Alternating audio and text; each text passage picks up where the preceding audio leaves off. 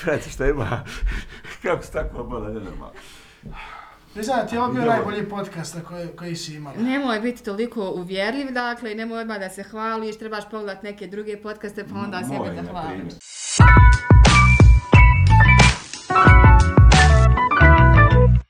Dobrodošli, ovo je još jedno izdanje podcasta Sredinom. A, samo da ja malo udahnem, mislila sam neku lijepu najavu ovaj, da, da osmislim, ali mi to baš ne polazi za rukom, pogotovo jer mi je gost nestrpljiv. A, komedija danas u studiju, ukoliko gost bude raspoložen i odmoran, Goran Vinčić Vinča, a nije Dinča. A, Vinča, a, dobrodošao, malo smo Da. se zagrali s ovom Da. pričom. Dinča je moj mlađi brat koji izgleda stariji od mene. Da. to- čula sam tu foru, bilo je to i tamo Volim ja Strleta, baš on mi je drag jako, jako je, on je ono stvarno je i uspješan i možemo pričati sad o njemu u podcastu. A nećemo želite. pričati o njemu. O, jel te nervira kad prvo pitanje uvijek bude e, Nije Dinča, to nije uvijek prvo Dinča? pitanje, obično je pitanje koliko si debel, ali recimo to je prvo pitanje. Obično je pitaju što je najgore od svega novinarsko pitanje, e, ka, ko, koliko ste, kada ste počeli, zašto, jeste bili razredni klaun, a recite mi, e, e, ta pitanja. Ovo sada meni govori šta da te odmah preskočim Ne, ne, pitati, ako si da me- to zapisala, baci dva papira i onda ovaj zadnji, samo one pikanterije ostaje. Znaš šta, ja uvijek zapišem nešto i to ne pitam, ali ću se potruditi da te nešto citiram, bar jedan dio. E, Reci mi kako je bilo sinoć, čisto da napomenem, dakle danas datum kada snimamo je 25. uh, novembar, kažu dan državnosti Bosne i Hercegovine, uh, no to nije pretjerano bitno za tvoj Omerov sinoćni nastup, vi ste nastupali sinoć u Kosači, ko nas sastavi, ko vas je Pa evo, sastavio? Čak je i dobro, ko nas sastavi bi mogao biti moto Dana državnosti BiH. Ko nas to sastavi? Jeste li to vi baš ono, taj datum Pa uvali Omer je toga? predlo... Ne, pa nismo gađali datum, trebao je biti neki drugi datum, bilo nekih tehničkih ovaj, gluposti, ali evo, održalo se 24. i evo, bilo je super, Omer je, Omer je sjajan i domaćin, prije svega i drago mi je da je on je inicirao, ajmo, i on je smislio ime, ovaj, ko nas sastavi vrlo onako, ovaj, zapravo je pogodio je u dušu i s Omerom je super nastupati Omer i ja imamo, ovaj bio kod vas gost, pa možete pogledati podcast i njegov, sad tu će se Pročite. pojaviti na YouTube onako sa strane. Ali Omer je, bliski smo jako stilom, jer Omer isto jako voli uh, ovaj, improvizirati i, i raditi crowd work uh, s ljudima, isto ima, strahovito je brz, ovaj, što mm, recimo kod mene to se može ne sviđa što sam brz, ali ovaj, to je super. Mi, onda se tu. Da, tu se nekako kužimo, u komediji postoji to, neko kaže, a vi radite crowd work, ti samo to nešto s ljudima, ah, lako je to, može svako. Ovaj, mislim, ja kad gledam storytelling, na primjer, kad neko priča priču, ja ne mislim, ja, meni je to dosta onako, ne rad, nemam puno storytellinga i mislim da je to jako teško i da za to se treba potruditi. Tako da neke druge stilove u komediji kojima, eh, koji meni nisu bliski ne pokušavam diskreditirati. A naprosto sad je crowd work postao jedna velika e, po, popularna je stvar od ono Matt Raifa i sad ove ekipe koji, koji su postali poznati Andrew Schultz zbog crowdworka, to je nešto što se može objavljivati. Jer ja recimo svoj materijal koji izvodim, ja kad ga objavim, on je vani, ja ga više ne izvodim. Znači, mm. trudim se nekako, to je jedino pravilo u komediji, to i da ne uzmem tuđe fore, ovaj, što je, ajde, neko i jasno pravilo. Ali ja, kad nešto objavim, ja više ne želim izvoditi, zato što ljudi koji pogledaju sve moje na internetu i onda žele doći na nastup uživo, onda će reći, a, ovo sam čuo. I, I to ja, neki kolege objavljuju i dalje izvode i to isto nije pogrešno. Samo se ja, moj princip je da se ja držim toga. A onda crowd work je nešto što naprosto sad smo evo, u Mostaru i kako se ti zoveš onda ti kažeš i ovo i ono i ta interakcija, ako je po meni dovoljno dobra, mogu je objaviti jer se takva interakcija neće ponoviti. I često se isto desi, ne znam da li je Omer pričao o tome, nisam pogledao podcast, nemojte me tući. Ma Ovaj- nećemo, nisam ni ja pogledala sve tvoje nastupe. Da, da, to je do... pa ima jedan na YouTube-u, hvala ti. ovaj, uglavnom, Ima i neka gostovanja, pa ima i neki da, da, podcasti, pa dobro, pa da, da, da, da, sad, da, da, da, da, to se ne računa, da. Ovaj, desi se meni, barem se desilo da ljudi misle da to dogovoreno. Ljudi misle da to, aha, on je u publici. Da, da, Ona je u prvim ali, redovima, jel, misliš to? Da, i onda jedan tip je u Subotici se mimo nastup i dobacuje, dobacuje. I ja ga udaram. I već sam sad prešlo je granicu kad se ja već rekao, e, prijatelju, ajde sad, ono, okej, sad si ga, ono, svi se smiju, super, skontali smo, nemoj više. I on posle nastup dolazi i kaže, Vrate, rekao, što dobacuješ? I sad rekao sam mu svašta da ne budem, ne znam da se smije biti prost kod vas u, podcastu. Nema cenzure, možeš Ne, ne, ja želim biti zaista pristojan. Pristojan, Tako se pristojno obukle, ja sam obuku kragnu. Nema smisla da ne budemo Ja, pristojni. ovo je baš- Jedino ovaj iza kamere, ljudi, da ga vidite, bilo bi mi jasno zašto je iza kamere. Uglavnom, ovaj, čao vrede. Uh, je li ima neka kamera na tebe? To moraš ubaciti. Nema, ali to smo trebali možda sa telefonom morate nekako. ubaciti, da. to morate Ja ga ubaciti. stalno spominjem, ali on stalno izbjegava da ulazi u kadar. Ne, Ne, ma jedno kad ga prepoznaju, će ti podcast. E, samo vidjeti sa strane, ovako kad mijenja kajiš i tako to, kad prolazi ovdje kroz A, kadar. to je to.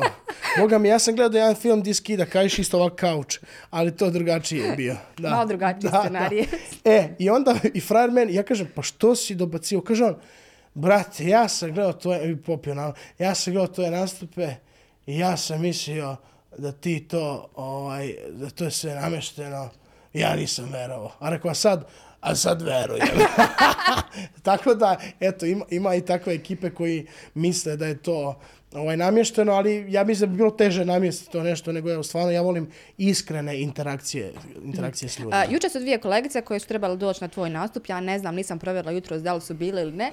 A, uglavnom, onako malo dok smo pregledavali. A, znam koje dve kolegice. Ne znam jesu bile u prvom Jutro redu. su mi skuvali kavu prije što smo ustali. O, ovo ćemo poslati u grupu na poslu. Ovo je, šalim se, ne znam koje su dve kolegice. Ali je bila dilema oko toga da li si jesu prvi red ili ne. To je uvijek dilema. Je li tako strašno sjeti u prvom redu kada Pa ti nije, mislim, e, ovako, postoje ljudi, ovaj, postoji za frekancije da se možeš ovaj pune od zadnjeg reda prema prvom i onda ovo zadnje ostane, ali zapravo i nije tako. Postoji jedna dobra količina ljudi koji stvarno vole to i žele doći na, na, na stand-up i žele da ih se zafrkava.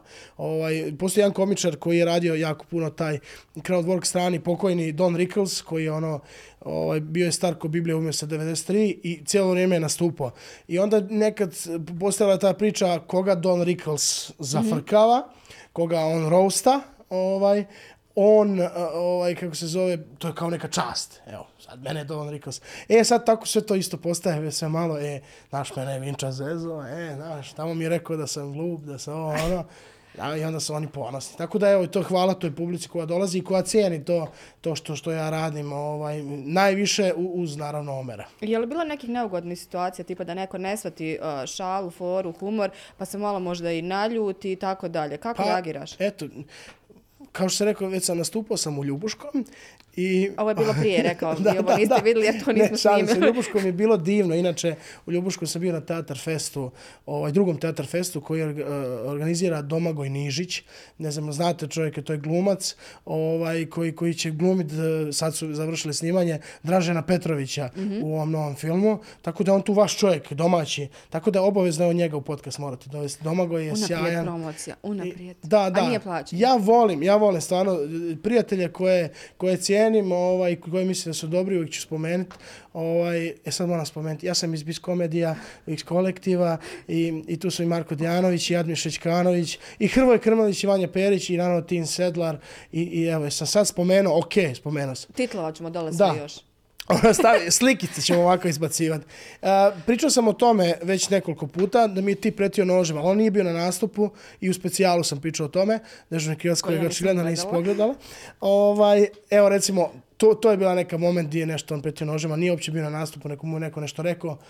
Uglavnom, jedna glupava situacija. Pogledajte specijal, dežurni krivac na YouTube-u. A, da. Ali inače, većina, 99% ljudi je normalno, neko kom se ne sviđa to, nikom, rijetko će mi neko doći reći kao, e, to ti nije bilo okej. Evo, znači to je vrlo rijetko će se desiti ovaj, da, da, da se baš neko naljuti. Jer to su ljudi koji dolaze na stand-up, ljudi, to su ljudi koji kuže. Bio sam ja nastupao, ne znam, u nekim birtijama u početcima i karijere i možda i malo kasnije, di se desi ono besplatan ulaz, ja sam nastupao, oni su pijani, šta je ovo je, ovo je. E, i onda sad ja se s njima moram boriti. Tako da i, to, i toga se događalo, ali jako malo zapravo. I ko meni, ja 150 kila. Jel ti pomaže ta kilaža u tim borbama? Pa ja sam inače ovaj karatista, ali tako bi bio da, da majstor sam karata. je li? Propali filozof. Zapravo Je nisam... ni- završio ikada? Ne, nisam nikad završio. Ja sam propali student filozofije, nisam propali filozof, jer svaki filozof kod nas je propao. Ovaj, čak i kad pogledamo kroz istoriju, ali svaki filozof propadne u nekom trenutku ili zludi ili se ubije ili ga žena ubije. Inspirativno. Ispije ono neki otrov ili to od, od, od Homera, Pitagore, ovaj, sad uopće ne spominjem komič, ove filozofe nego ostale, ali to ti, to ti je, evo, zato sam mi se ispisao, da.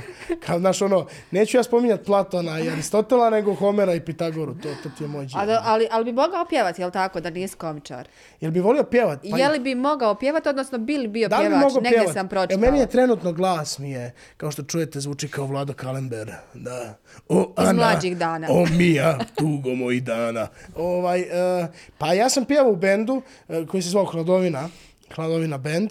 To je taman svi- ovdje za Mostar, ono, baš simbolički hladovi. Baš je bilo, baš je bilo, a mi, mi smo bili energični, ali se band zvao Hladovina. Zato što imali smo gitaristu, Matija Halabarec je bio. On je ono princ, bio i, sjajno pjeva princa. Purple Rain, kad on otpjeva to suzi, razumiješ, na, na ovoj svadbi, čak i kum pusti suzu. I onda smo svirali sve kao samo ne ovo narodno, taj džir, ali smo jednom imali svirku u Zagorju, u Bedencu, to smo jedno, pred 150 vatrogasaca, vatrogasna zabava.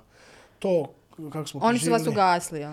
Pa ja imam osjećaj da smo mi još tamo negdje pod vodom, ovaj, da je ovo sve samo projekcija, Mhm. ali boga mi dobro projicira. Dobro.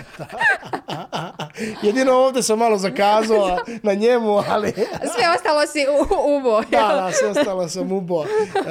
Nije ćemo ništa, ba, šali se Vinča. Da. Ša- Da. je li, um, je li zapravo tvoj posao, kao što i tvoj kolega Omer kaže, da se, sad ću ja biti, ovaj... Prosta. Da. Eto ti si već nastavio moju ovaj rečencu, da se zajebavaš i zarađuješ tako. da. Pa Je li to super posao? Ozbiljna, ozbiljna zebancija. Mislim, to je super posao, naravno, kad postane posao, a shvatiš da postaje posao kad si radiš neke stvari koje ti se ne rade. Jer bi svi htjeli doći, nastupiti i otići. Priča družice, mm -hmm. za frkancija. Onda život nas tera da moramo plaćati račune, da evo ja sam imam ženu, dvoje djece i tako dalje, pa čovjek ima nekakve obaveze. Ali u jednom trenutku skužiš da je posao kad nemaš radno vrijeme, ne idem u rudnik, ne radim neki, nazovimo ozbiljan posao, ovaj, ali radim stalno nešto, si na telefonu, neka je vrsta stresa. Dakle, ja sam, kad neko krene meni, ovaj, pardon, govoriti kao, a ti ne znaš, ti sad to izađeš, zebao se pred ljudima, on pričaš, on ti plate pare. Onda ja kažem, sine, ja sam ovaj, radio s drvima sedam sezona preko ljeta, znači kad sam bio srednja škola i onda poslije na fakultetu. Ja sam radio, e, dodavao sam drva, naranu, rezu drva i sad dodaješ klade koje mogu biti mogu biti ovako tanka, a mogu biti ogromne klade di moraju i dvojica dizat. I za metar dodani drva sam dobio 5 kuna. A 5 kuna je negdje, znači nije ni Marku i euro. Neš. Ja, vi ste u Evropskoj uniji, izvini, ja sam Da, da, da, sad, sad, sad, to, znači, to nije ni blizu eura, to je recimo 50 centi što je marka, možda marka i nešto. Za dodani metar drva, a metar drva je metar kubni, jeli. I onda sam to, rekordni je bio, jednom smo ja i, sam ne znam ko je bio, da li sam bio s Veselinovićem ili sam bio sa Zlatarom, to su dva najjača ovaj, momka koji su radili ovaj rezanje drva. Eh, 70 meta, 70 i nešto metara u jednom danu smo napravili. Da sam ja dodao, a on izrezao. 70 i nešto. I sad to možda nek ljudi probaju samo metar drva dodat. Pa tako da ja znam šta je posao, ja sam iz velike familije, ovaj, mi smo bili sirotinja, ovaj, šestero nas djece, ovaj, mater i čača nisu radili, onda smo kroz karate, kroz treninge, ja sam počeo, ne znam, s 5-6 godina trenirati karate. Svaki dan smo trenirali dva put, stari nas je peglo, dobro nas je peglo. I onda čovjek kad negdje uspije, onda sjedim na stolu sa nekim ovim poznatim glumcima, ne ja, ja sam ovo, nego ovi stvarno poznati, koje vidite u, u križaljci. E onda kad oni ono, nešto krenu pričati, on se ja misli, evo te sam se, se ja došao. Ovaj, a isto s druge strane kad neko kaže, a šta ti je, ovaj, ispred trgovine pije, šta ti je, ovaj, ne znam šta je pravi posao. Ja mu samo kažem, dođi vama da ti ja nešto objasnim. Da. Tako da treba cijeniti svaki posao. Ovaj, znam da ljudi, ljudima je uvijek njihova muka najveća. Pa onda ljudi ne vide i sa druge strane i ovaj posao koji ja radim zahtjeva neku vrstu energije. Znači, opet ponavljam, puno je teže raditi nešto, ali to je izbor na kraju. Možda neko nije izbora, neko nije imao sreće. Ja sam imao dovoljno ovaj, sreće, sigurno više nego pameti, da ovo radim jer ovo volim i ja sam se ovom posvetio, zapravo možda jedino u životu čemu sam se stvarno 100% posvetio da da ovo radim. I ono, ja svakog pozivam ko kaže da misli da može ovo raditi, mm brate, radi, otvoreno ti je, svako ima pravo, živimo manje više u slobodnim zemljama, jel tako? Nazovimo, slobodnim. Da, pa mislim je, na kraju kraja, ako ja mogu raditi koji sam, jel, ovaj, ko Tesla, jel? Mm. Ovaj, sam, Za koliko ono moraš ići, koliko da, imamo? Evo, još malo. Još ovaj, da. Mislim, ovo je ko kad sam bio jednom, nisam nikad bio, ali bi volio otići na Tajland. Uglavnom. I evo, ja Mami, ja ti mjesta znači, ima, nisam bio. Svako je slobodan, jer komedija nije zahvalan posao u smislu, svako misli da to može. I svako od nas misli, bez obzira ako, ako i nemaš aspiraciju za nastupanje, svako od nas misli da je duhovit, da je zafrkant, da može baciti foru, ispričati vici tako. Neće niko doći eh, doktoru koji je operisao ili pjevačici koja je opevala mm. Ariju, neće niko doći reći, Mogu e, ja mogu to. ja to. Ali za komediju hoće. I naprosto to je neki dio ovog posla s kojim se mi kao eto moramo nositi. I meni to sve okej. Okay. Ma mislim, meni to sve za Frekancija. Ja živim svoj san, uživam ovaj, u životu, radim puno, trudim se, na, samo bitno je da ne zapostavim familiju. Ovaj, evo, to, to je to malo oduzimam mi puno vremena. Putujem, sad u produkciji sam dve predstave, jedna je izašla, druga će izaći drugog 12. Ne znam kad je ovo izlazi, ali... Prije drugi 12. Evo, da. Evo drugog 12. dođite, a ne, rasprodana. A da. Evo u Zagrebu je u Krapu ovaj...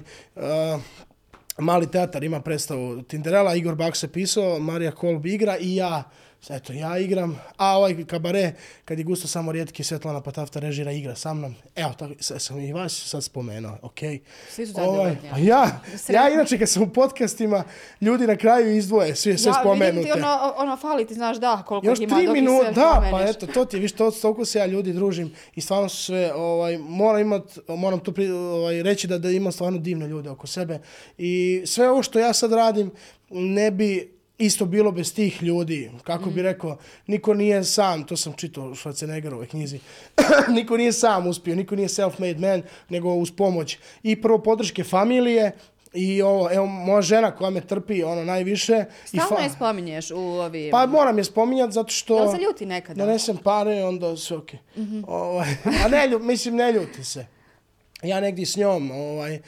možda uživo ja mogu svašta reći, live nastup je kad se ne snima i onda postoje stvari koje ja nekad posle idem uzeti video, da li bi da objavim, u, ovo je bilo malo pregrubo i van konteksta i neće ljudi skužiti. Jer to je magija live nastupa. Na live nastupu ja nekoj, sino se neku gospođu, ubio sam mu pojam kao da je stara, pa je tu sad bilo. Kao što si mene probao prije Da, snima, da, ja? ne, ne, ja sam tebe pohvalio da si Ali zaista... si prije toga pokušao da kažeš koliko imam godina. Pa pitao sam te onda si ti rekla, ima, ima 27, mlađa je od mene godinu dana. Ovaj, mi smo išli zajedno u vrtić, ona mi krala bojice. Ovaj, I šiljila ovdje u džepić, oštila da, ove. nemoj ti meni ništa džepić i šiljilo spominjat, jer taj neki tvoj suprug će me... Ovaj, da, uglavnom, da, jesi u sretnom braku, jesi? E, sretno razvedena. A razvedena Da, sretno? a jako sretno. Ljubavi, ostaću još jedan dan u Mostaru, imam nešto za obaviti. E, anyway, evo vidiš ti, šta ti meni radiš? Za... E, hoćeš da ja budem sretno Ovo je sad zbog? Densa. Da. A čekaj, a Denis je, a Denis je taj, ja? Aha. A, I ovo sad će nam Maja reći nešto. to je ljudi, Densova supruga. ja neću, ja neću ostati ovaj, živ. Ovaj. Maju pozdravljam, Maj se zahvaljujem ovaj, na tort koju mi je poslala. Da, da. Moram ja A nekoga ti ne znaš šta rade tu. Ovaj, ja kad sam ušao, oni su rekli, evo, evo sad ću i on opet kajiš i sve kako ide. Anyway, da se mi vratimo na priču. Tako da, Šta je bila priča? bila je priča o tome kao um, posao, stand-up kao posao. Ne, bila je priča, ljutili se supruga kada je toliko spominješ. A Ja sam se vratio na ovo posao. Ne, ja, znaš, što- znaš što mene ovo sad kao to stand-up posao? Zato što e, po, čovjek ponekad ima osjećaj da se to dovoljno ne cijeni. Mm -hmm. A ja, a ja onda, ali ja razumijem te ljude. Ja sam uvijek trudio u životu razumjeti ljude, kogu god on je lud, aj prvo da ga čujem i da ga razumijem. Mm -hmm. I ja stvarno te ljude razumijem koji možda nas gledaju i kažu šta će on i to. Tako da i onda ako sad, onda kad gledaju glumce, koji pričaju, znam da je baš i Bata Živojinović pričao nešto, ovaj, našao sam neki stari snimak gdje on priča kao, e, postalo mu je jasno da je zapostavio familiju kad je on došao kući i njegova čer ili sin otvorio vrata i ona je rekla Walter, a ne tata. Da. E sad, koliko To god, da, i da je izmišljena priča, e, to je sukus toga. Dakle, ipak svako ko radi nešto e, ima nekakvu žrtvu. Samo što se, e, kako rekao, mi radimo javan posao i vidi se samo finalni produkt. Ne vidi se ono prije. A onda neki ljudi koji se ne vidi ni finalni produkt i trude se i rade, onda imaju osjećaj a više se cijeni neki ljude koji se tamo zabavaju. Neka frustracija vjerovatno u njima. Pa onda. da, ali evo, ja kažem, razumijem te ljude i, i ipak mi radimo komediju i ljudi koji dolaze na, na, na stand-up nastupe ipak su došli da se zabave i da se opuste. Ja mislim da mi na neki način i smo i te neki ventil da, da, da oni malo ipak se očiste od, od, od sve te negative koju skupe kroz mjesec ili kroz godinu, zavisi koliko često idu i onda kad dođu na stand-up malo se opuste i kažu a jes ovaj budala, ni, vidiš da se i njemu događa isto koji meni i ode kući i onda mirno spava ženu uvati pa se ovaj, izgrle, izljube. Da, a Jel onda- tebe to umara, ta energija koju njima Šta, ovo kad daje? grlim i ljubim ženu? Mislim ovo na energiju. Pa to, ja sad imam još energije, ali kontam da će mi za 20 godina Zbog biti... karatea, ili? A tako ja sam ono, ja sam lik koji u srednjoj školi uvijek bio, ja, ja, evo ga, pretero je opet. Jer bilo je kao, da, da, da, i onda ja stalno sam prelazio granicu, stalno, nešto, nešto, i onda preteram.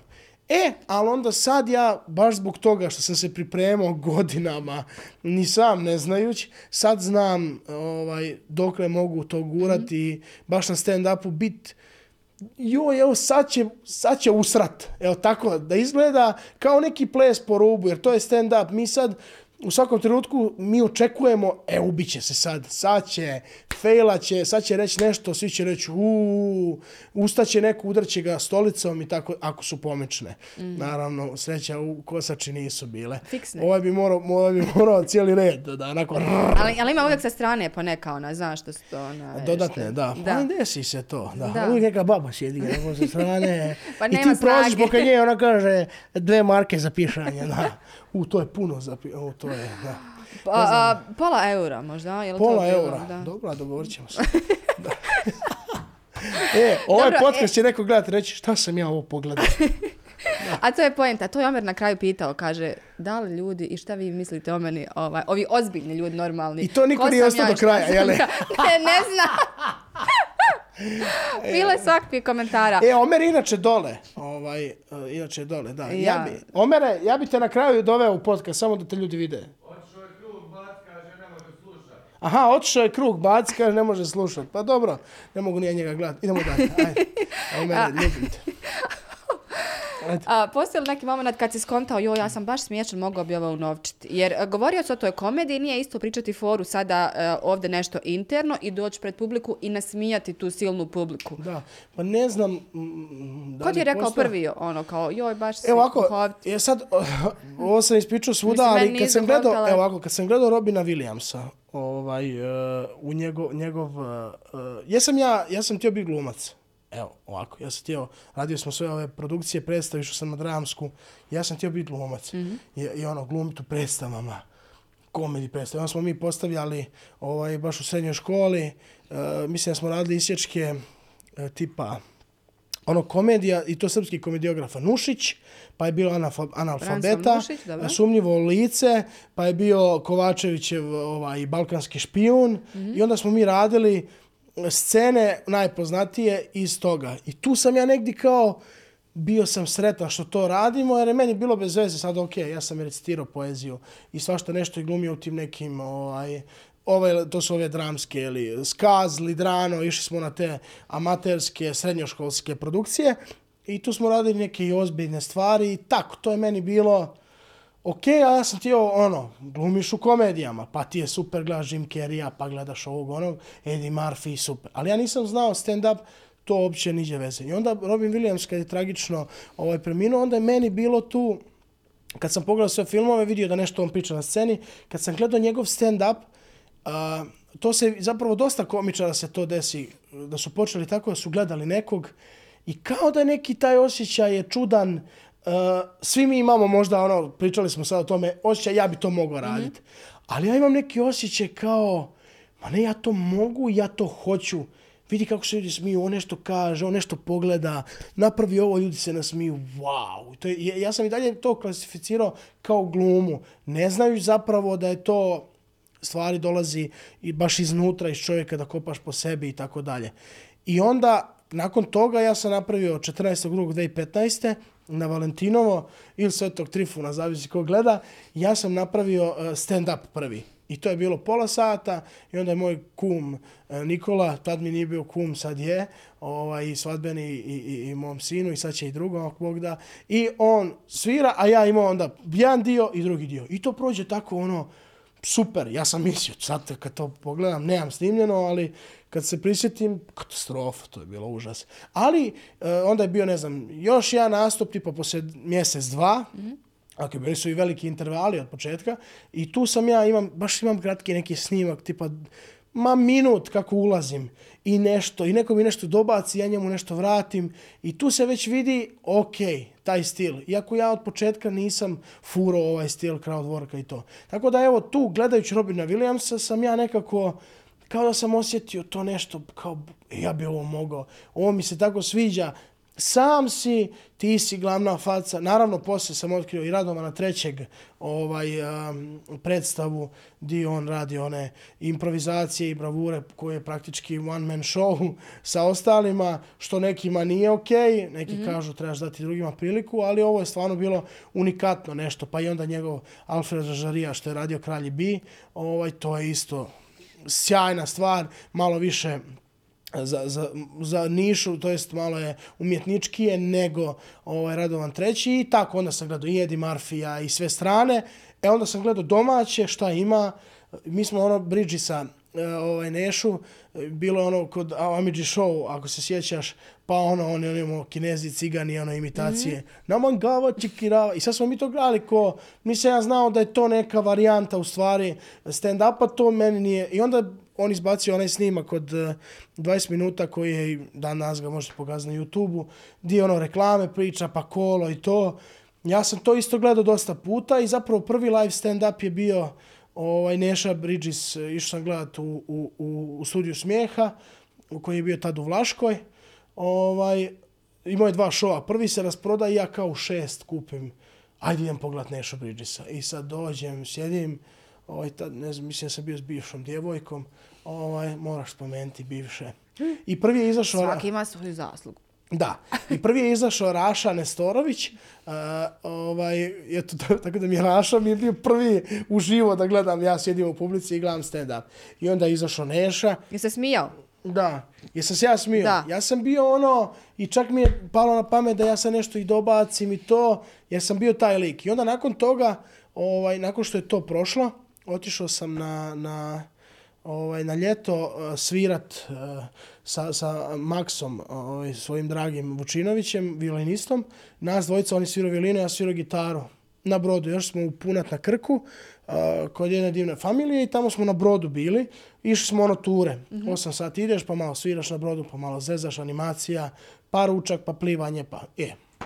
I onda mi je tu Max moj ovaj, govorio, ajde kao, ajde samo kao, ajde napravi sad tu stand-up pa ajde ovo ono. Ja sam bio kao, ne, znaš, ne možeš to, moraš ovako, onako. I onda je rekao, pa evo ima to studio smijeha. Rekao, mi je, bio sam, gledao sam. Pa oni imaju open mic, pa idi to. Pa ja kažem, ma to ništa scena ne valja. Ja sam bio ono skeptik. Ok, gledao sam Bridgesa, on mi je bio kao super, ali ovo ostalo sve mlako, ne sviđa mi se, sve mi je tak, tak. Ovaj, I onda odem na taj open mic i tu sam bio baš ono, prvo sam dolazio, došao sam na jedan open mic i ono, ja u prvom redu i ovako aplauz i ovaj nešto komičar, nešto on meni, ja nešto vratim i kao, ja, i čak su bili kao, ej, aj malo, znaš, ja sam bio onaj kao, ej, o, o. da. I onda sam se tu počeo, eto, u studiju smijeha na open micovima, Poslije sam ovaj, ja vodio te open micove, postoji rezident i onda smo se negdje 2020. ovaj, razišli smo se poslovno, ovaj, meni je to, evo Miranda je gostovala, ona je dalje u studiju smijeha, iako klub se zatvorio, kluba više nema, ali su ovako ko kolektiv. I mi smo osnovali Bis Comedy, ja, Marko i Tini, onda su došli spomenuti Adi Hrci Vanja i onda smo nekako je tu, zapravo skontali smo, ako mi radimo sami, naprosto bit će puno dvorana, mi znamo rad profesionalno to. Mm. Naprosto to negdje naučiš, to ne treba biti, kako bi rekao, ljudi se raziđu u nekom trenutku, naprosto neko naraste i to, to je normalno. Dobro, to, to, je, su životni putevi, tako se A to dešava. je prirodno i sad tu nema, nema ljutiš, postoji, ja, sa moje strane ne postoji nikakva um, zla krv, šta je bilo, bilo je, bilo je svakakvih stvari i, i, i ono, da prostiš i pizdarija, ali to negdje sad iza nas. Ma da. I nakon te 2020, evo sad je 2023. kraj, mi smo napravili toliko ozbiljan posao da sad, što se tiče barem bis komedija, mi smo jedna ozb kao ozbiljan kolektiv koji radi redovno, barem od 15 do 20 dvorana kazališnih, doma kulture i većih eh, koncertno-kazališnih dvorana mjesečno. Dakle, ono, sad neko iz kolektiva ne organiziramo svi sve nastupe, tu su i neke druge produkcije koje mm -hmm. nas uzmu, ali naš kolektiv je postao ozbiljan ja kažem najjači kolektiv jer smo fizički, znači možemo sve istući ostale. Ovaj, Ne jer Marko trenira, Tin trenira, ovaj, ja sam Vinča, ovaj, To je dovoljno reći. Admir je, Admir je odvaljen ko stijena, bosanac, zagrebački bosanac i, i naravno ovaj, Va- Vanja jedino. Ne, Vanju ja uzmem pa bacim na nekoga. Da, tako da evo, to, to je sad neki taj put od gledao sam Robina Williamsa mm -hmm. do evo. Do rasproda smijeha, sam pa nadalje. Lisinski. Da. Dobro. Da. A, rasprodao Lisinski. A, dotad I dom se- sindikata. I dom sindikata. Sad, Gore ćemo oblačić neki staviti posebno. Da, da, pap, pap, da. Lisinski, dom sindikata. Sad E, je MTS dvorana, to tako. da ja, sam- dole niz cijeli. Morat ćemo titlovati izgleda ovo sve. Da, ko će, ti sigurno nećeš. Pa montažer, nećemo, ne znam, ako Densa zaposlimo možda. A ćemo njega zaposliti? Da. Ali on, ja, ja, ja stalno On se udaram po mikrofonu. smije, vidiš. E, ja stalno udaram po mikrofonu, ljudi kad budu gledati, bit će ono, hopč, hopč. E, a to su ko one varijante, znaš one, To tako treba. send gifts, yeah, send gifts. oh, Rose. Mm. Jesi gledala na TikToku kako ide? Nemam TikTok. A, stvarno je stara. Katastrofa. Povlači ono Ovo ti 27. nije, ovo ti nije trebalo, reci, da, imam TikTok i kako, imam i Snapchat. Nemam i- TikTok, ne želim da e, imam Snapchat TikTok. jedino nisam skužio. A Snapchat ja sam, Snap imam. E, kuš, ja sam to imao uh, jedan dan i šta to slika, pa ovo, pa ne. Brate, Može da ti sin pokaže. Jel imaš sina, jel tako? Da. E. Pa ima tri godine. A dobro, on je sad. mali još uvijek. Da. Da, da. Mislim, već on, u, baš u Pentagon nešto upao sinoć, ali da. Ma, okej. A, Vinča, htjela sam da te pitam, spomenuo si malo prije, kako, kako si rekao, uh, u Zagrebu je li... Sve što sam ja pričao. Ne, ne, ne, mislim ovo posljednje, a, tiče se nacionalnosti tipa a, musliman u Zagrebu, srbin u Hrvatskoj, a, gej u Hrvatskoj, pa tu je taj ovaj show Outsider i tako dalje. A, to, Jel to, te da. nervira ono, a, mislim gdje se god ukuca tvoje ime, prvo izbacuje srbin u Hrvatskoj. Goran Vinčić i onda zna. Ovako ide Goran Vinčić, i, i, ide ovako se Srbin, Goran Vinčić nastupi, Goran Vinčić žena, Goran Vinčić kilaža. to sad kad upišeš Goran Vinčić, to su... Pa gdje je naša ona vaga, Denis? Da, da, mi ovdje Ne, ne, ne želim. Uglavnom... Ma daj vagu. pa. Znači, rađe ću se tetovirat, a tetovirat se neće. E, ovaj, pa nemam pojma šta ja znam. I, um, ja, šta, šta bi ja Mislim, sad... ti si napravio humor od toga i Pa to da, je ja, super. gle, ja, to, je, to je dio mog identiteta, ja sam to. Um, vidi, postoje neki ljudi koji kažu, a on sad to spominje. Pa šta, brate, kad sam to? A da ne spominjem, Što šutiš? gle, da kažem da sam ja, da kažem, e, ne, ne, nisam, ja sam Hrvat, onda bi rekli ovako, znamo mi šta je on. Onda mi pisali komentare, zna se. Ovako kad kažem da jesam, onda ne znaju šta će. Onda kao, Reci on je Srbin, ja kao, pa da, jesam. On kao, šta sad, kako da ga uvredim? Srbine, ja kao, da. Znaš, tako da, evo, mislim, to su, a dobro, to, to, je, to je manjak, to, hvala Bogu, manjak ljudi koji tako razmišljaju. Većina ljudi kažu, pa dobro, molim nas briga. Ja od toga pravim humor i od čega ću praviti humor ako neću od toga. toga, da. Pa eto, hvala ti. Ovaj, mislim, ja se trudim da, da, da se zafrkavam na to i nastupam svuda po cijeloj ovoj famoznoj XU i nigdje nisam imao, niko nije došao negdje nešto rekao. Možda je dobacio šaljivo, pa ja sam njemu vratio i to je to. I stvarno nemam problema, mislim, A šta misliš, je li recimo lakše odrastao biti... sam tamo, ja sam u Hrvatskoj odrastao cijeli život, tamo sam manjina i to mi je drago, jer s ovim kilama sam ja i dalje manjina. Ma daj tu vagu, ne, ne možemo, moramo ustanoviti tu klažu. Nećemo mi ustanoviti. Osim, daj ti vadi lično. Den se molim te iz moje torbe Ne, dole, nemoj, smeđa, idi ne, na donesi ne lično. želim, ne želim, ne želim. E, imam nešto da te citiram, nešto što si rekao. A, u, a, ovaj, Znači, bio sam ili drogiran ili pijan. Ne, ne, ne, nije ništa strašno. Slušaj ovo. Zanimljiva mi je ta tvoja izjava jer spominješ ego, dakle, šalu na Ajde. svoj račun i sve. Evo vidjeli smo mi kako se ti šališ na svoj račun i sve to. Dobro. Ko zna smeta li to tebi ili ti to onako malo nama kamufliraš, vidit ćemo još. Ajde. Kaže, kad se smiješ na svoj račun, svom egu daješ do znanja da ti upravljaš. Sad opet sebe ovdje hvališ, naravno. Ja to najbolje znam, znači ovo sve tvoje riječi. Ajde, ajde. Svaki dan se borim s njim, nekad, nažalost, izgubim, ali uvijek dođe nova situacija za revanš. Znači, ne gubiš kilažu, to okej, to smo... Nema. Ja nisam gubitnik u životu, ja samo dobijam. Kako ide ta borba s egom, molim te? Mislim, nije kara, sigurno u smislu karate, ali ono... Pa dobro, imaju, imaju smislu karata, ja sam od malena, e, znači u nekom kompetitivnom svijetu di se, znači takmičiš se, ideš na turnire i moraš se naučiti nositi sa, sa, sa gubitkom i ono, ne, tamo divljati, ja sam isto ko klinac, pa nešto divljam, pa bacim zubala, onda mi ovaj kaže, dođi, ja, ono se tako, tata, mm.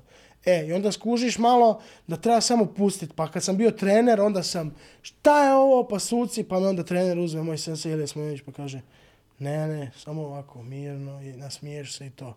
I onda naučiš neke stvari. Tako da, ovo s egom, zapravo, ja mislim da sam negdje spomenuo da, da sam to, e, Nikola Pejaković, Kolja, jeli, on je negdje to izjavio kad, e, baš to, kad se možeš zezat na svoj račun, ako se, što, što, zapravo, kao što te više uvredi uh, šala na tvoj račun, veći ti je ego. Mm -hmm. Ako te ne vređaju šale na tvoj račun, to znači da si ono, ne vidiš znam, kako sad se ja ne parafrazim, u Ti mi kažeš ti si zemlju. stara baba, to ne Nisam ja rekao stara baba. A pre- ja sam prije, rekao prije. samo baba. Ima mladih baba da znate. Tako je, ima malo.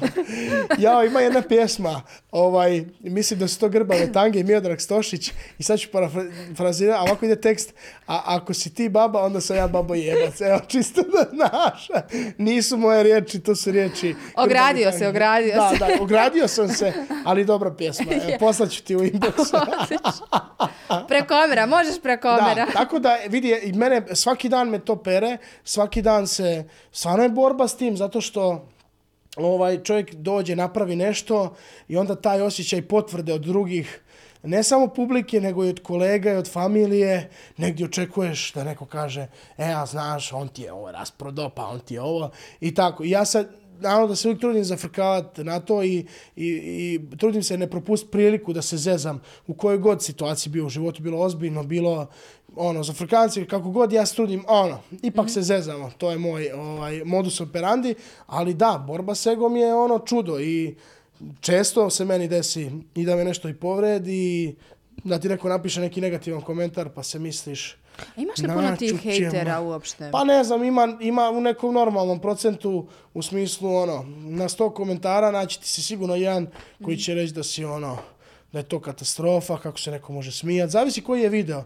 Ako radim ove neke skečeve, di sam neki lik, a tu se onda desi. Evo za stanje nacije, ovaj, ja radim kao ovaj, ne znam, stručnjak ili korespondent eh, ovaj, Zoranov Šprajca mm -hmm. emisija, jeli? Ovaj, Jesi koju ti ono on to što vodi. si rekao da što je stanje nacije gore, to je To, to je bolje, da, to, to, nam- to kad se ja rekao, to su onda svi počeli ponavljati i stvarno je to istina. I, i, i Šprajc uh, vodi emisiju koja očigledno je satira i sve mi skečeve koje radimo, očigledno je satira, neko kaže kritika ovog onoga, ja nisam toliko, tu ne idem toliko duboko, ono, mi se zafrkavamo na neke stvari. Ali onda napravimo neki skeč di ljudi misle da to stvarni prilog. Pa sam radio skeč di sam ovaj, bio, ovaj, kako se zove, posljednji korona pacijent, na, kad je već korona prošla.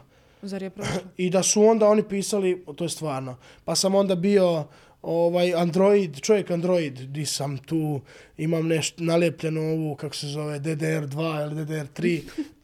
Zna on, on je upućeniji u to. Vidim, vidim, maše, maše glavom. O, Već vadi iz kompjutera, pokazuje mi. Ovaj, I onda ljudi, sve. oni mi šalju, pišu u komentarima, ko budala, isključi se, la, la, la. Onda sam jedno bio kao Srbin iz Srbije, koji radi kao konobar, koji želi postati hrvatski policajac, to je milicajac. I još su mi našli još i ovu uniformu milicajsku di stavljam, ono, sve mi je malo bilo, pa ovako izgleda. I onda u trgovini ja kupujem I sa klincem sam i kupujem nešto u trgovini i dolazi tip i kao, e, gledao sam sinoć, ja kao, ono, policajac, što, što hoćete postati, ja kao, da, daj, sad ja kontam, da on, znaš, skužio. da, da, i on kao, neka lijepo je kao, da vi hoćete, ako pošteno radite i to, A šta misliš uopšte o ljudima koji ne kuže šal, koji ne kuže humor? A šta da im E, Ne radim? mislim tvoj humor, znači, nego generalno, ne, šta ne mora šta voliti ću? tebe. Mislim, šta, mislim, ti se pitala e, e, ovo negativni komentari Mhm. ili kao hejter ili kako god ih nazvati. Mislim, svih imaju, to je, to Ne, razumio. ti ljudi imaju apsolutno pravo. Ja imam apsolutno pravo da ovo radim. Oni imaju apsolutno pravo da pišu tamo. e sad samo da ne diraju okolo, ovaj, baš ako neko ređa, jebi ga, znaš, ono, je ti majku, ovo, Mhm. da, to je neukusno. Ali u stilu da, da, ti, da ti nešto govori ovo je glupo, imaš, brate, piš slobodno. Ja to sve ostavljam, izvoli. Samo ti šamaraj, peglaj. Ako je neko dosadan, pa ti na 150 videa krene pisat komentare i krene druge ljude koji su pisali komentare napadat, dobro, onda, brate, si, onda si smarač. Aj, čao. Desilo se meni u inbox da mi neko pošalje ono, naš, nešto. Pogotovo kad je ovaj neki kontroverzni video. Mhm. ovaj, ono, da ti pošalje nešto, gdje on to samo, brate. Okay, Ignorišeš. čao. Ma šta, šta, šta da ja njemu radim? On je neki, ta- još ono velika caps lock spojena slova. Ne, Ne, ne znam, ne. ne, mogu, neću. Pismen. Da. Ni, mislim, šta da ja radim to ljudima? To su ljudi koji imaju pravo da se tako ponašaju. Ne, ovaj, s- svakom je Bog dao ono što je dao i neko možda nije dao dovoljno pameti da skonta da je zebancija ili jednostavno to nije njegov stil humora. Ali evo, ja ne znam koliko ti sad pišeš komentare po internetu, ali Ja nikad nisam napisala Pa, komentar. e, vidiš, većina normalnih ljudi, ja, ja, ne, ja ne... Ali doslovno nikada. Vidi, ja ne umanjujem ljude koji pišu pozitivne komentare, jako mi je drago da pokazuju, ali većina ljudi u stvari ne piše komentare. A onda ovi koji pišu negativne komentare, to je ono posebna sorta ljudi. Ako njega uspiju uvrediti skeč, neki glup ili neka pjesmica od 3 sekunde i nešto sam napravio, ako je to njega uspjelo uvrediti, taj čovjek je onda ne zna kako je živ. Ali opet kažem, ja se trudim razumjeti njega i on ima apsolutno pravo da to radi i da ono, tamo sere po internetu, seri, brate, slobodno, imaš apsolutno pravo, meni super da si ti živ i zdrav i to ti je to. Mm, Šta te najviše povrijedilo? Kažeš neka te nešto povrijedi. Je li, je li e, to pokazuješ ili ti U ono... početku najviše te povredi negativan komentar, jer ti sad odjednom nešto stavljaš na internet javno, postaješ sve više javni i onda ti neko napiše kome je ovaj smiješan? I onda ti sad prvo misliš i onda ovo je glupo i tako nešto. I sad kad počneš dobijati tako komentar, dva, tri, na ovom videu jedan, na ovom, ti sad počinješ ono, jao, pa kao, šta sad da radim? Pa kad sam to imao, uh, ja sam imao korona bećarac, napisao sam uh, kao bećarac u koroni, kad još, znači, to je bilo u, u prvom ili drugom mjesecu. Nije još to bilo, u trećem se sve zatvorilo. Mm -hmm. Ovo je bilo prije svega. I to se šeralo sad, ne znam ti koliko, otišlo je viralno. I počnu komentari, ti se sprdaš, ljudi umiru. I sad odjednom su me napadali. Fast forward dve godine kasnije, ili čak tri, ovaj posljednji korona pacijent, e onda se jave ovi, a sad se sprdate, a bili ste, uh, ono, kako se to kaže, pro, agendu ste, uh, zazivali ste cijepljenje, a vidiš prajica sad ovo, ono, i ti neki ljudi. I sad ja vidim, to su ljudi koji mene prate mm -hmm. i sad i mene prozivaju. I ja fino izvučem sve videe, a ja sam baš kroz koronu jako puno videa sam snimio sprdnje, pa nešto korona u kafićima preglasna. I ja ovaj video, ovako linkove, četiri linka. Evo, reko, reko, draga, očigledno me ne pratiš dugo. Znači, tu sam baš bio ono, očigledno me ne pratiš dovoljno dugo, jer da me pratiš, znala bi koliko se ja sprdam cijelo vrijeme s tim. I onda ono kao, ah, odahnula sam, ipak si naš, rekao, nisam ja tvoj, niti sam ja ovi, znači, ono, ja se tu sprdam, ono, napušte se kurce jedni i drugi, znaš. Evo, u tom smislu, te nešto povredi, mm -hmm. jer ono, naprosto to nije istina. Znači, nema me zezat. Ali, evo, to, to, to, od toga se treba maknuti i jasno mi zašto mnogi strani komičari uopće, uopće društvene mreže, ništa, oni to ništa ne rade. Mm -hmm. Oni nemaju doticaj s tim, nego rade svoj posao. On, a ja, eto, što kaže, možda budala, neko ti pošle poruku, ja odgovorim, kad ćeš doći u uh, Žepče? Kad me Doću, da, da.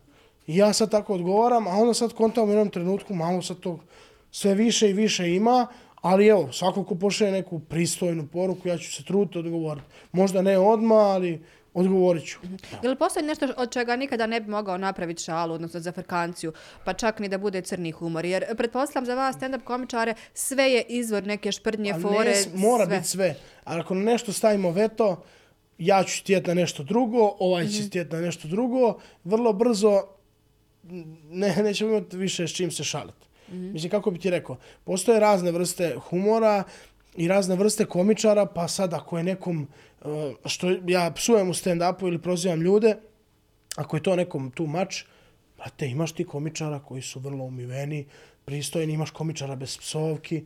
Dakle, za, sad na sceni eh, balkanskoj, da je tako nazovem, što se tiče i Srbije, i Bosne, i Hrvatske, ovaj, Slovenije, Crne Gore, i Makedonije, dakle, ti imaš imaš dijapazon komičara o, za, imaš starije, za mlađu publiku, imaš ovakav, imaš ovog što više voli imitirati, imaš ovog što više muziku uključuje. Dakle, ti sad sve imaš.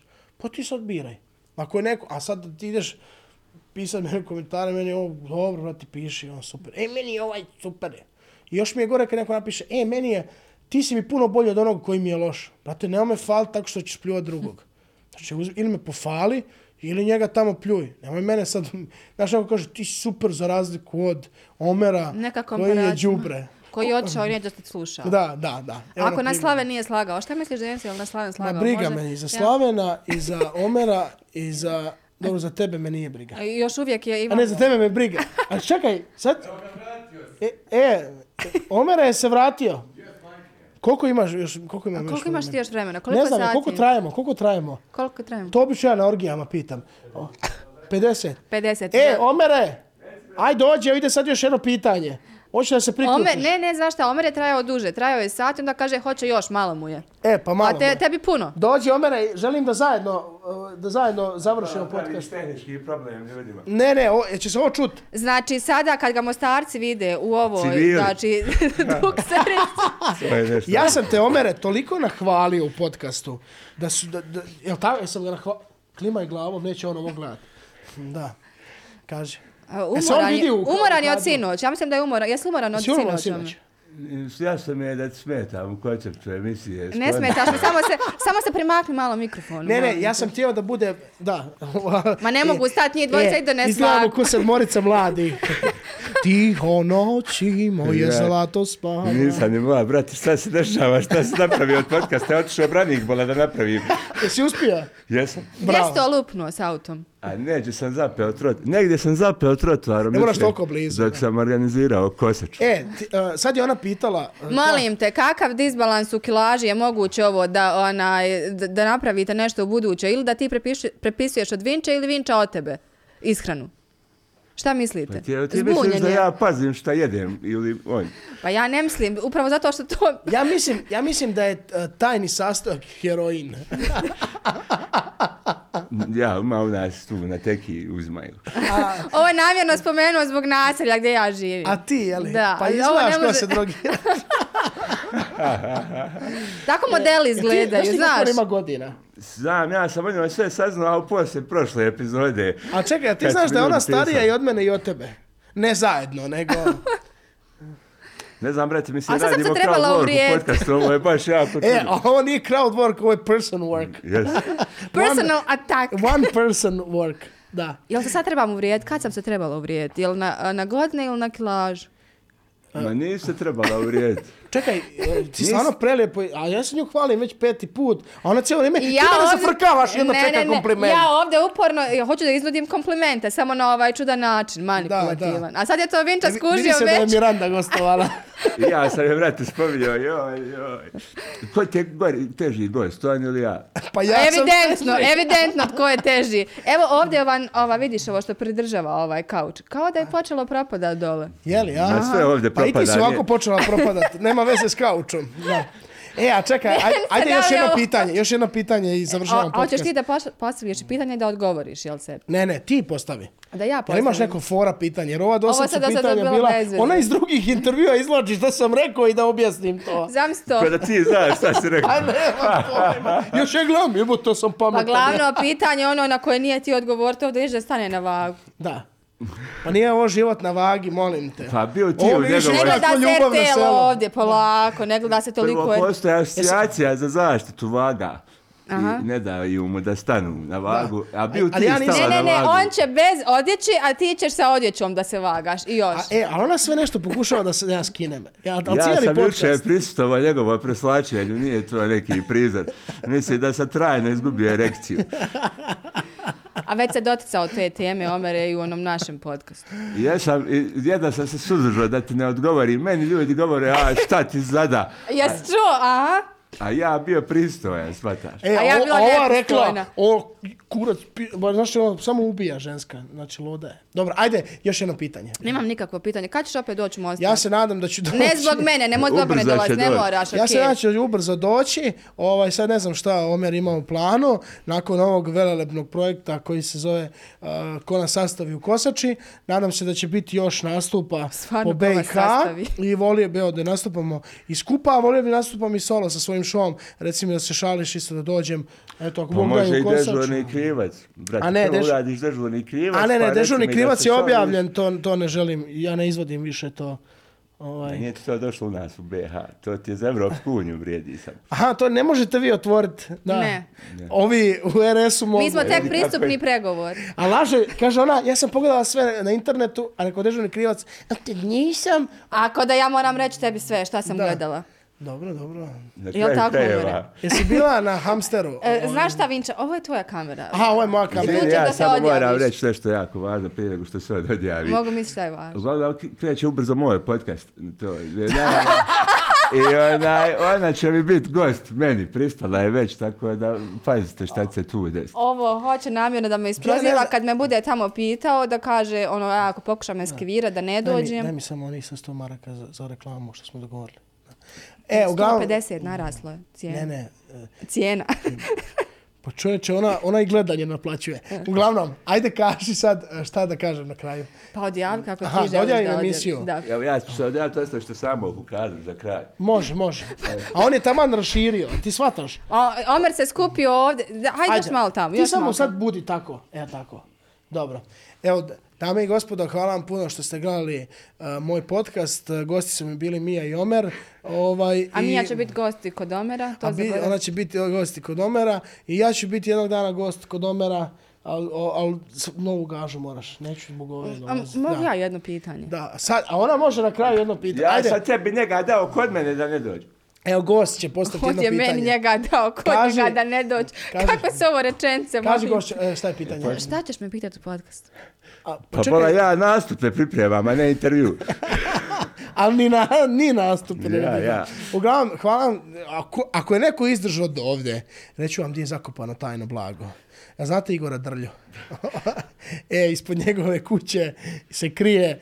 E, ovaj, e da je ti Drlja bio gost. Moraš Ovo, ovo me već treći put pitaš. Da, mora Drlju. Ali Drlja mora doći, jel tako? Jel ti voliš Igora Drlju? Volim, brate.